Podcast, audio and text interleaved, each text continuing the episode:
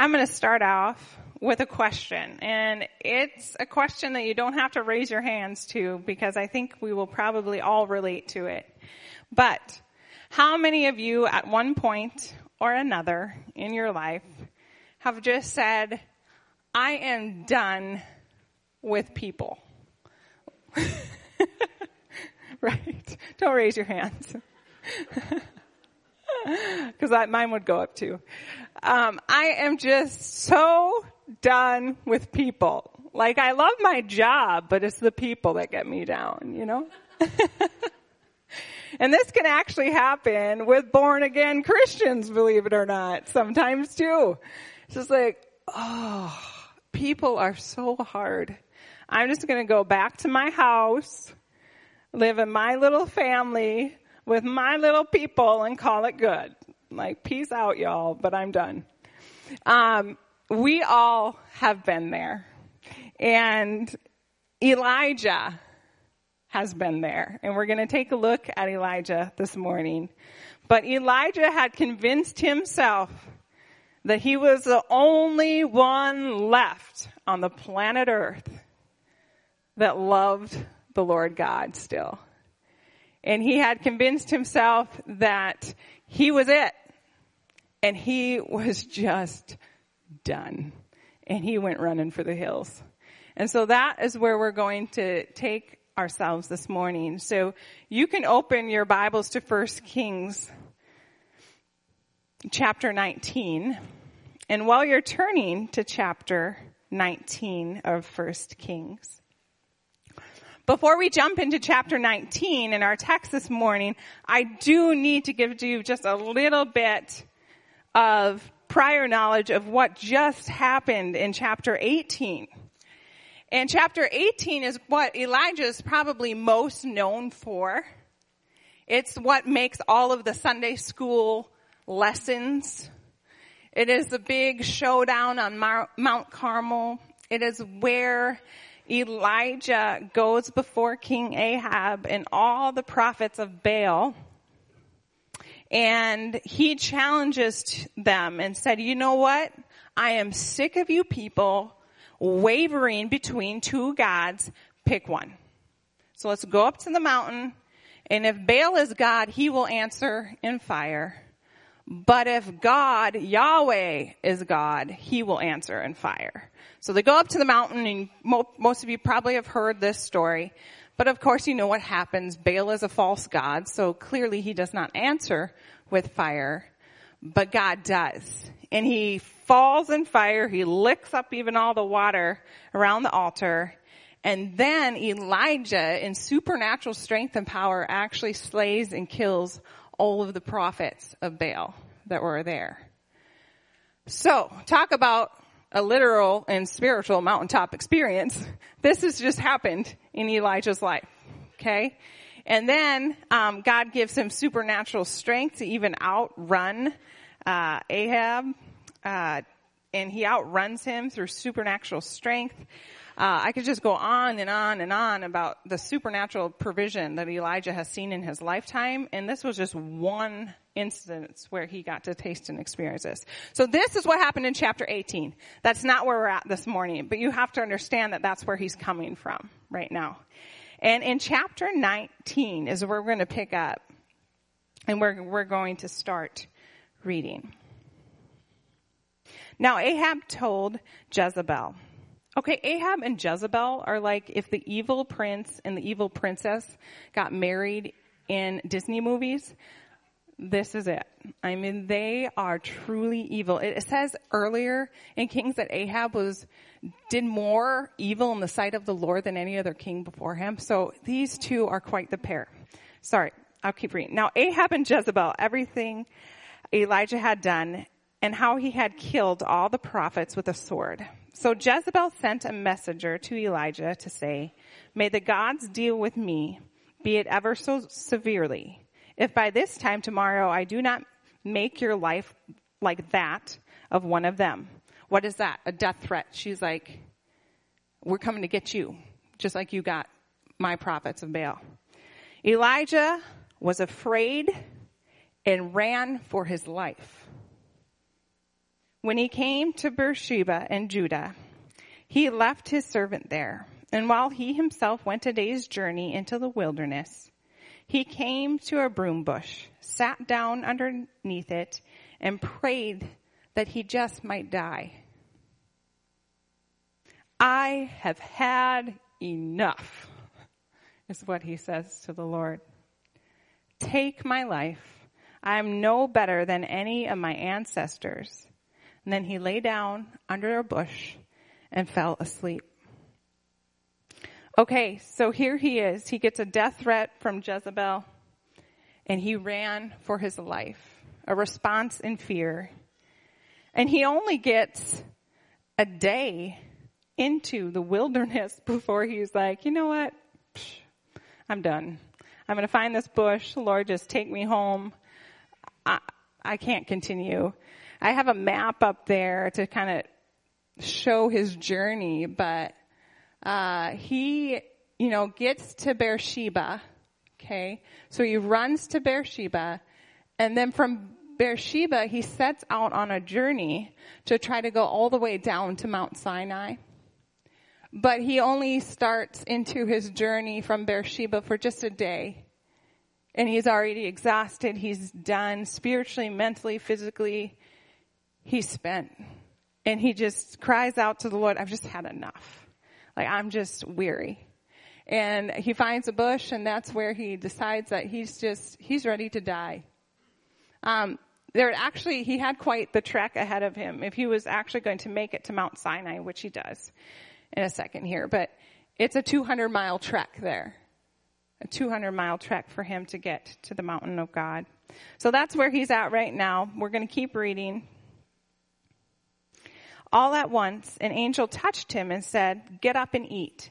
He looked around, and there by his head was some bread baked over hot coals and a jar of water. He ate and he drank and then laid down again. The angel of the Lord came back a second time and touched him and said, Get up and eat, for the journey is too much for you. So he got up and he ate and he drank again. Strengthened by the food, he traveled 40 days and 40 nights until he reached the mountain Horeb or Mount Sinai, two different names for that mountain. Then he came into a cave and spent the night. I love, one thing I love about the first part of this, this chapter is that even though Elijah initially reacted in fear and started running for his life, even though he's exhausted and sort of irrational and uh, emotional, he's actually on his way to a mountain that was just known for the presence of God.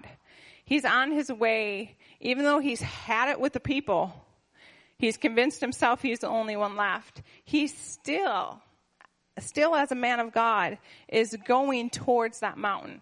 He knows that that mountain is known for one, he knows that he's going to be able to physically live there and hide in a cave. But secondly, he would have known that this is the mountain of God where Moses met the Lord. I mean, this is where his ancestors met the presence of God. And so he is on a journey to meet the Lord. Uh, but he doesn't even make it a day in the desert. And the next picture is a picture of sort of what this area looks like. Um, look at that.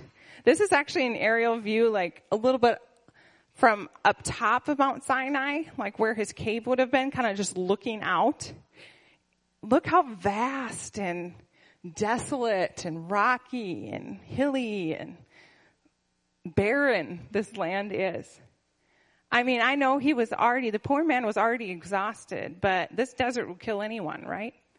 I mean, that's what it looks like to me. So he's out, this is, this is his terrain that he is traveling through.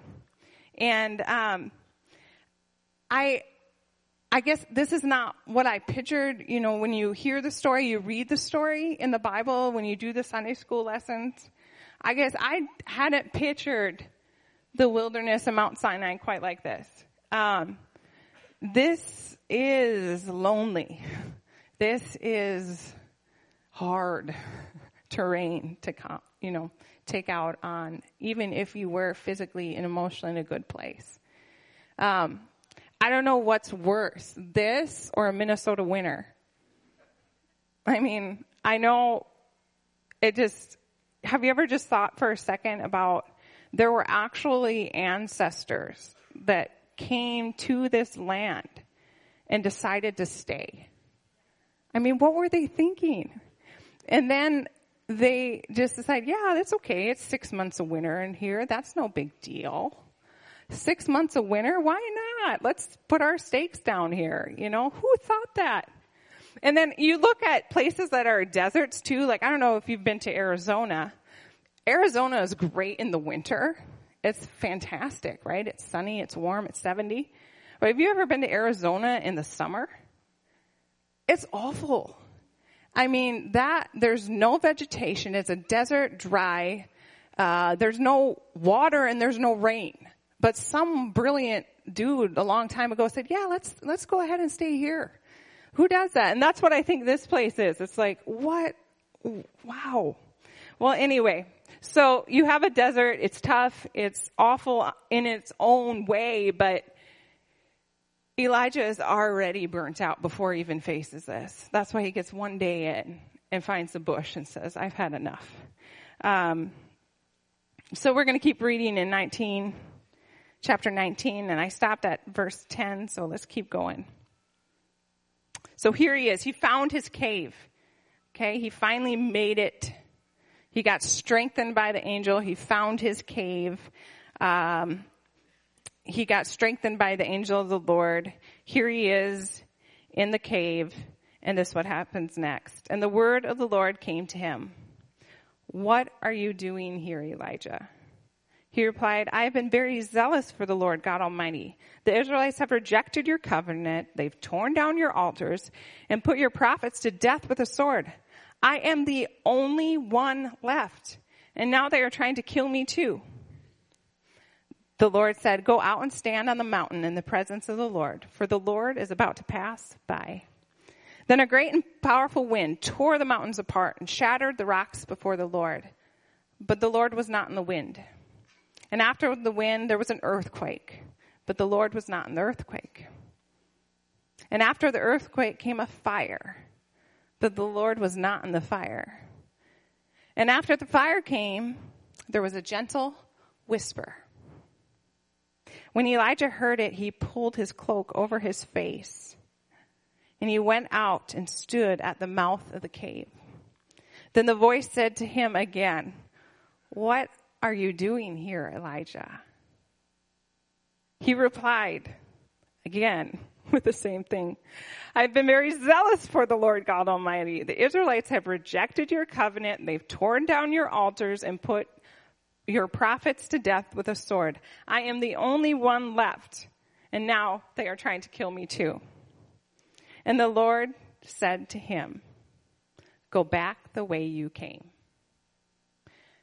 We'll continue, but just hold up right there. Okay, have you ever been in a pity party with the Lord before? right? And you're just pleading your case, and Elijah did it twice. God asked him the question twice and he did it twice. I'm here and I'm the only one and, uh, and uh, you know, he did that twice before the Lord. And then the Lord answers. He doesn't rebuke him. but this is the last thing that Elijah wants to hear. The first like sentence out of the Lord's mouth. Go back the way you came. Really? Didn't you hear me, Lord? Go back there?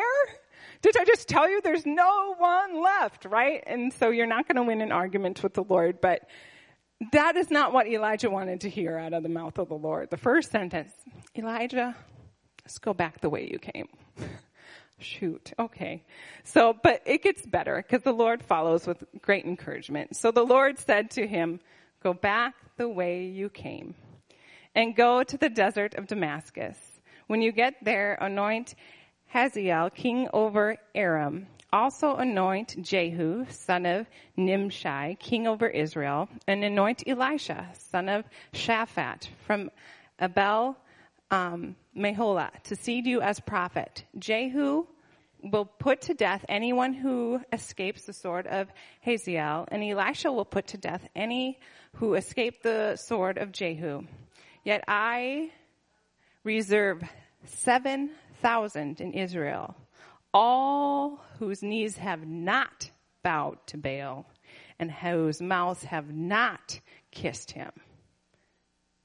I love the way the Lord answers Elijah with first a gentle whisper. Elijah has seen the extreme hand of God in previous experiences in his life. I mean, he's been fed by a bird. He, um, the power came upon him and he raised a boy from the dead. I mean, he's seen the fire and the wind and the rain. He's seen it all. He's seen it all. This is just a normal uh, day in the life of Elijah is the mighty hand of God. But in this time, in this place in his life, when he is so tired and so fed up and so burnt out, the Lord chooses to appear to him in a gentle whisper. And it's comforting. And though he says to go back the way you came, the next part of his instruction to Elijah actually involves three things. Direction, a renewed mission, and encouragement. That's how God meets Elijah right here. He gives him a direction. And then he gives him an assignment that would be a renewed passion for him, right? He's not done in his ministry. And he's supposed to go anoint new leaders. He's supposed to go back and anoint these new leaders, these new men of God to carry out the mission of the Lord. And that had to give him a renewed passion in his heart. You know, it's kind of like when you get to the place where you think you're just done in ministry, period. You don't have to be in full-time ministry. I mean, just in your work, in your family, in your schools, in your environments, and you just feel like you're done. And then the Lord says, not so fast. Go back there. Now do this, this, and this, right? And it had to, it had to awaken something in Elijah. Ah, I'm not done yet. And then he gives him the encouragement. And the encouragement is a fact.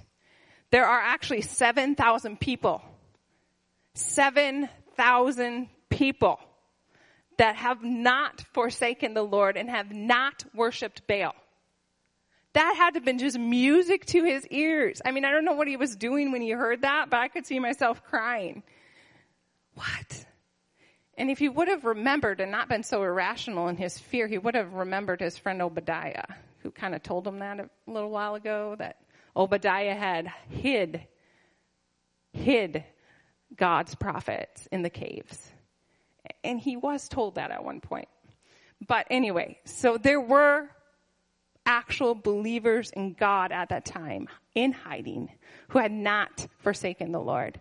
So God comes to Elijah with direction, with renewed passion, with a new mission to anoint these new leaders and a fact.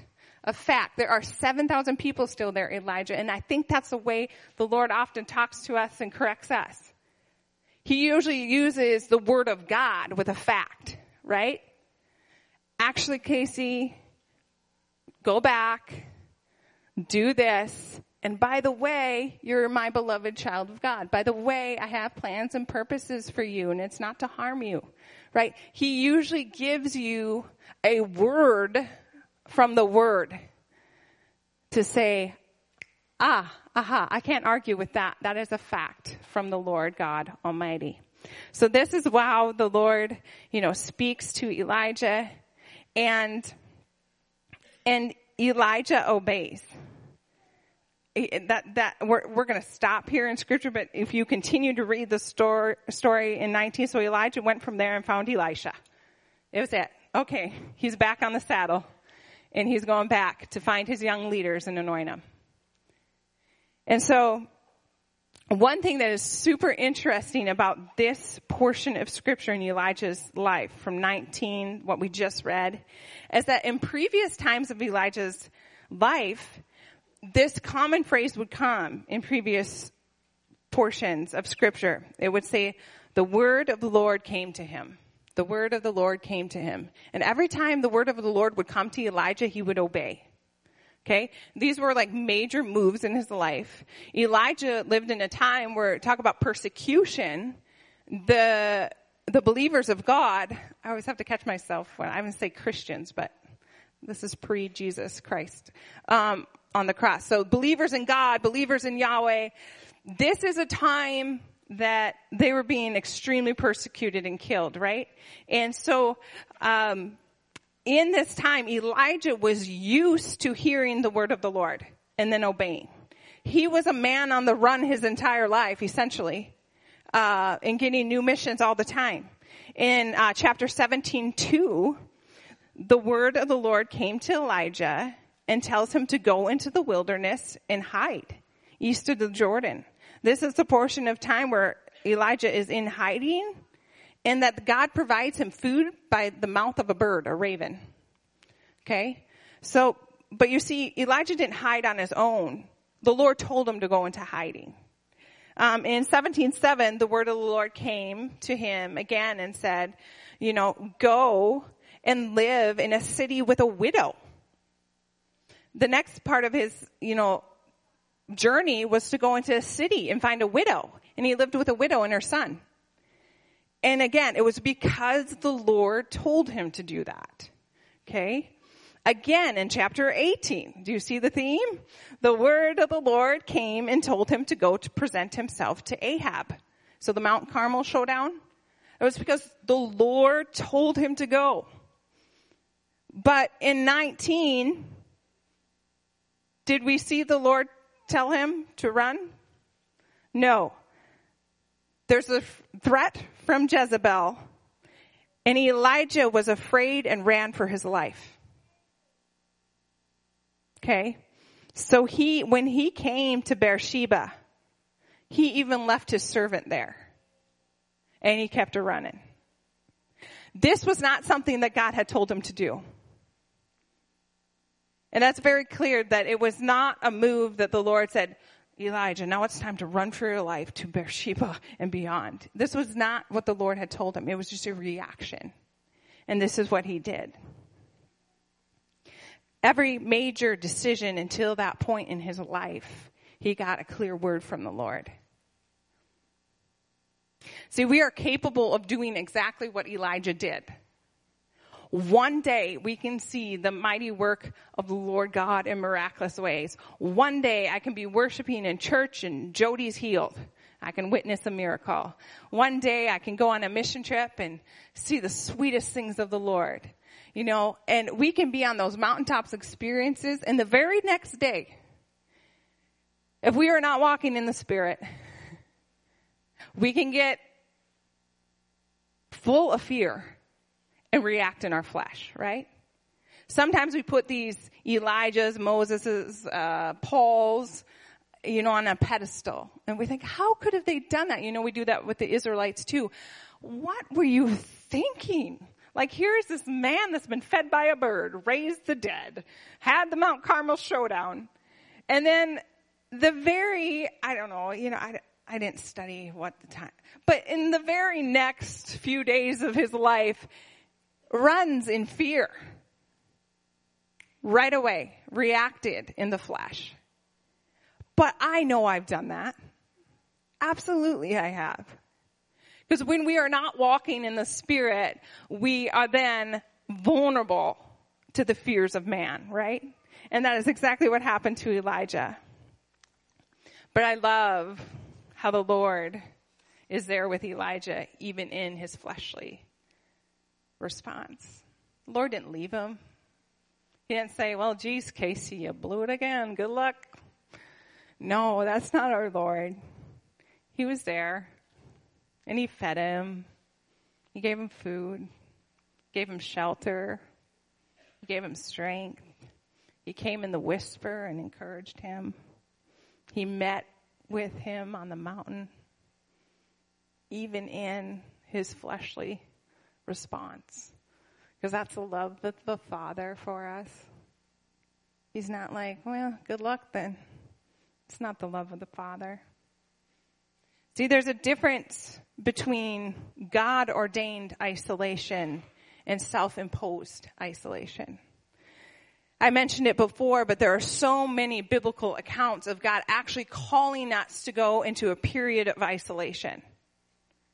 Previously in Elijah's life, God actually told him to go hide alone. It was in the God ordained time for a purpose. It was to protect Elijah. And then God was going to provide him with food and water in miraculous ways. It was for a period of time. But then there's other times in our lives where we go through these periods of self isolation. And those are the times that we really need to do some self reflecting and say, hey, am I isolated because I've made choices to do so? Or did God actually call me to a period of withdrawal? I want to compare the two. I want to compare the two here on a slide. God ordained isolation versus self-imposed isolation. In scripture, biblically, if we see a time where God has said, go, hide, flee, withdraw, pray, fast, it's for a period of time. There's, there's, there's a period of time. It's not the rest of your life. Self-imposed isolation, you choose to isolate from people in a family. You choose to isolate from people and it's maybe forever in your mind. You're just burnt out and you just, you check out and you don't really have a plan to return. It was just, you've decided so. Um, a God ordained isolation is for a specific purpose. It's seeking God's voice. It's for a period of time of fasting. It's maybe a, a, move across country. You know, sometimes you physically move and it takes a little bit to get established in a community. It might be a new move or it's for a purpose of renewal, just meet with God. Okay? That's a God ordained. A self-imposed isolation is just completely reactionary. You are reacting to certain circumstance and you've decided you're going to isolate. A God ordained isolation is always looking upward. You're, you're, you're withdrawing from people and from society for a period of time to seek the Lord. A self-imposed isolation is you're always looking inward. You're usually looking inward. You're usually stuck in your hurt and your insecurity and you've chosen to withdraw because it's the easiest thing to do. It's inward and not upward. Those are the differences between these two responses that you can even see in Elijah's life. Before he was hiding in the grace of God, being sustained by God, and here he is hiding because of fear, and he reacted. Uh, the Bible warns believers about the dangers of isolating. He God warns us in other places of scripture about the dangers of isolating. Proverbs 18:1 says, "One who has isolated himself seeks his own desires. He rejects all sound judgment." In Ecclesiastes 4, 9 through 10, this is often used in weddings, but there's such a bigger, broader meaning to this. Uh, two people are better off than one, for they can help each other succeed. If one person falls, the other can reach out and help him. But someone who falls alone is in real trouble. Pity the man that falls alone and has no one to help him up. You see this sometimes, the second scripture, Ecclesiastes, you see this, you know, when you go to that funeral of a friend who's reached a lot of people, who've lived a life in community and service and love to another person, isn't it fun to hear the people share of how that person touched lives? From friends to workplace to family. But then, unfortunately, there are the people that pass away who have almost no one in their life. No friends. They kind of lived entirely isolated. It's so sad. And that's what this scripture sort of points out. If you're alone, who's going to help you up? You might not think you need help. You've deceived yourself into thinking I don't need anybody. But that's actually a lie. You do. Um, in Proverbs, it warns us that someone who isolates rejects all sound judgment. This is one I see so often.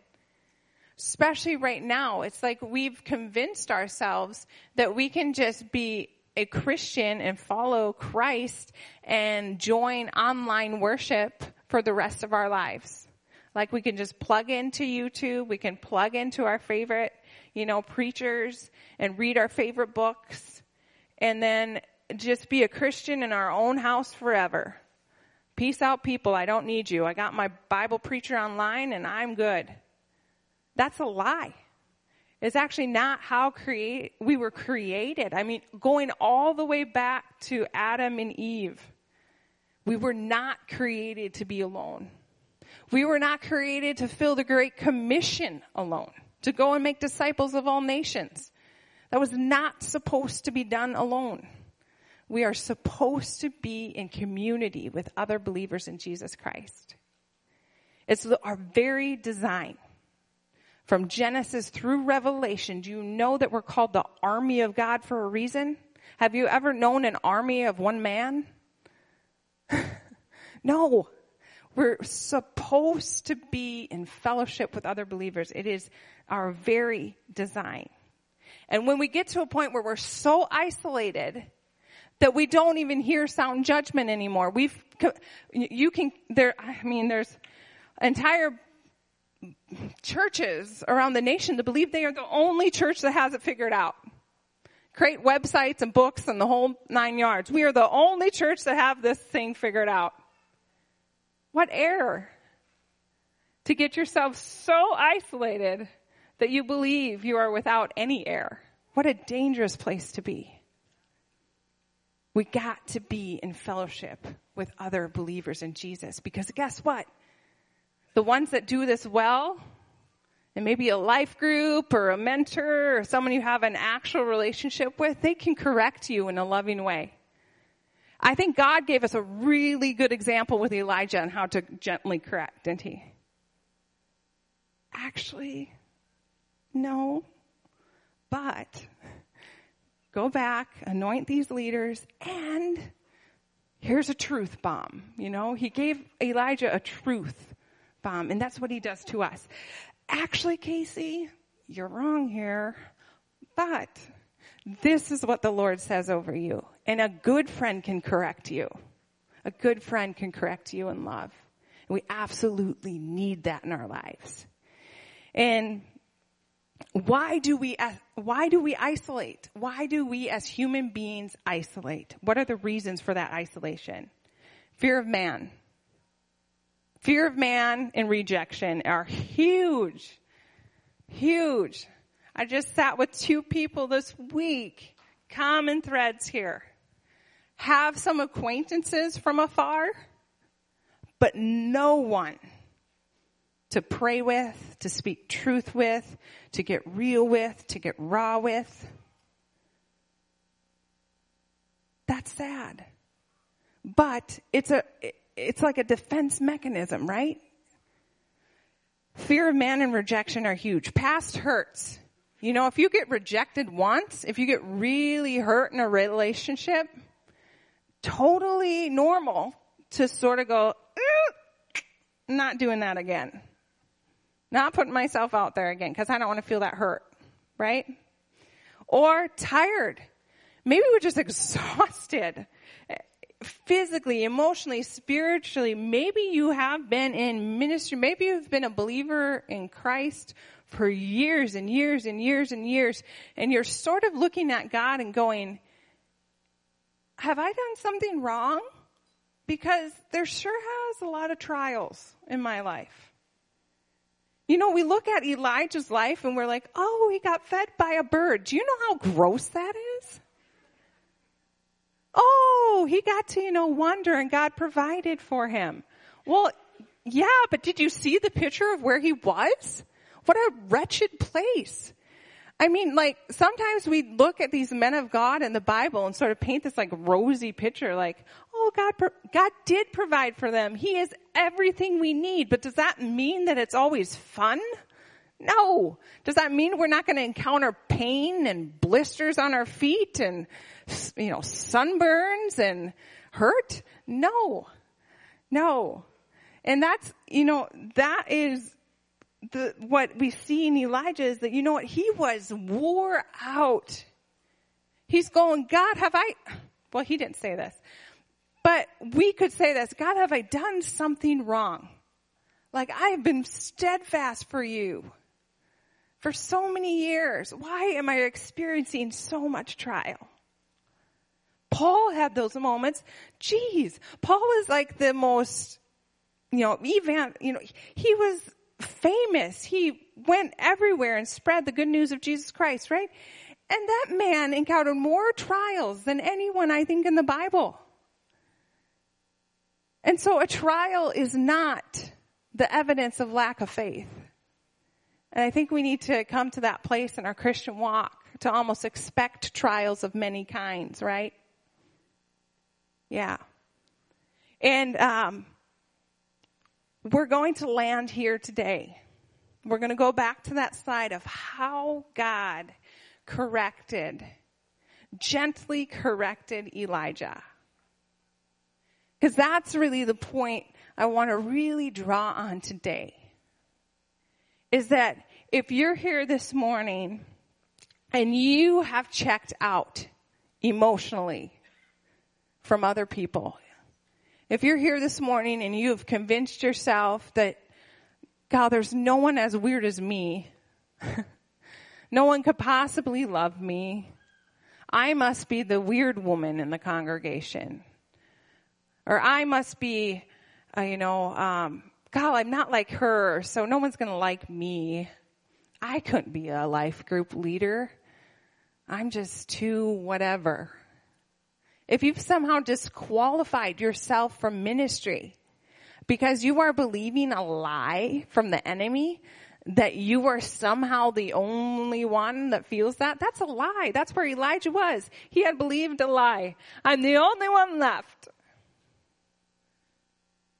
And you know what I love about the Lord God is He comes with such gentleness and He doesn't join Him in His pity. A good friend doesn't join you in your pity. Oh, you poor, poor thing. You're just, oh, oh, this is awful. You know, God doesn't do that with him. But he also doesn't reject the way he's feeling, right? He meets him where he's at in a really loving way. And then he encourages him with a fact and a truth that penetrates his heart, that gets him back on fire and back on his feet and out to anoint Elisha. And that's what God does to us. So if you're here today and you're just feeling burnt out, tired, you're, you, you don't have a close friend. You know you're in a place in your life that you have people around you here this morning, but you don't even know who you'd call. Like when the stuff hits the fan, you don't know who you would call. I just want to encourage you to reach out to your Heavenly Father and give him your heart. He can take, he can take your wailing before him like he did with Elijah twice. Give your heart to the Father and just say, here's where I'm at. I feel not accepted. I feel like I'm somehow weirder than everybody else. I feel like I'm not worthy. Give it to the Lord and He's going to come and He's going to give you fresh direction. He's going to give you a word from the Word of God to remind you whose you are, a child of the King. And then take a baby step. Take a baby step out of your isolation. That's what I cur- encourage two people just this very week. What is the first thing, what's one thing you could do this week to physically take a step outside of your isolation? And then next week, I'm going to ask them to do one more and then one more. And then pretty soon you'll find yourself in a place of community that is so much better than being alone. So I want to encourage you with that word this morning. Who are your people? You don't have to have a ton, but make sure you have at least one. Let's pray. God, I just thank you for your word. I thank you for the way that you teach us and love us. God, I thank you for the way that even when Elijah was running in fear, oh, you love him. Oh, you love us, God. There is just this unconditional love of the Father God. That it doesn't matter what we've done. It doesn't matter what we'll do tomorrow. You are right there with us in a gentle whisper. And now God, as believers in Jesus Christ, we get the Holy Spirit inside of us. So the Holy Spirit there is always there reminding us of who we are in Christ. And God, I pray right now in the name of Jesus, that you would break the lie over anyone here that they are meant to live alone, an easy little life in their house all alone. God, we were made for community. And God, I pray you would draw us out of our safe places into a rich environment of community with each other. We pray all these things that you would be glorified. In Jesus' name, amen. Thank you. Have a good week.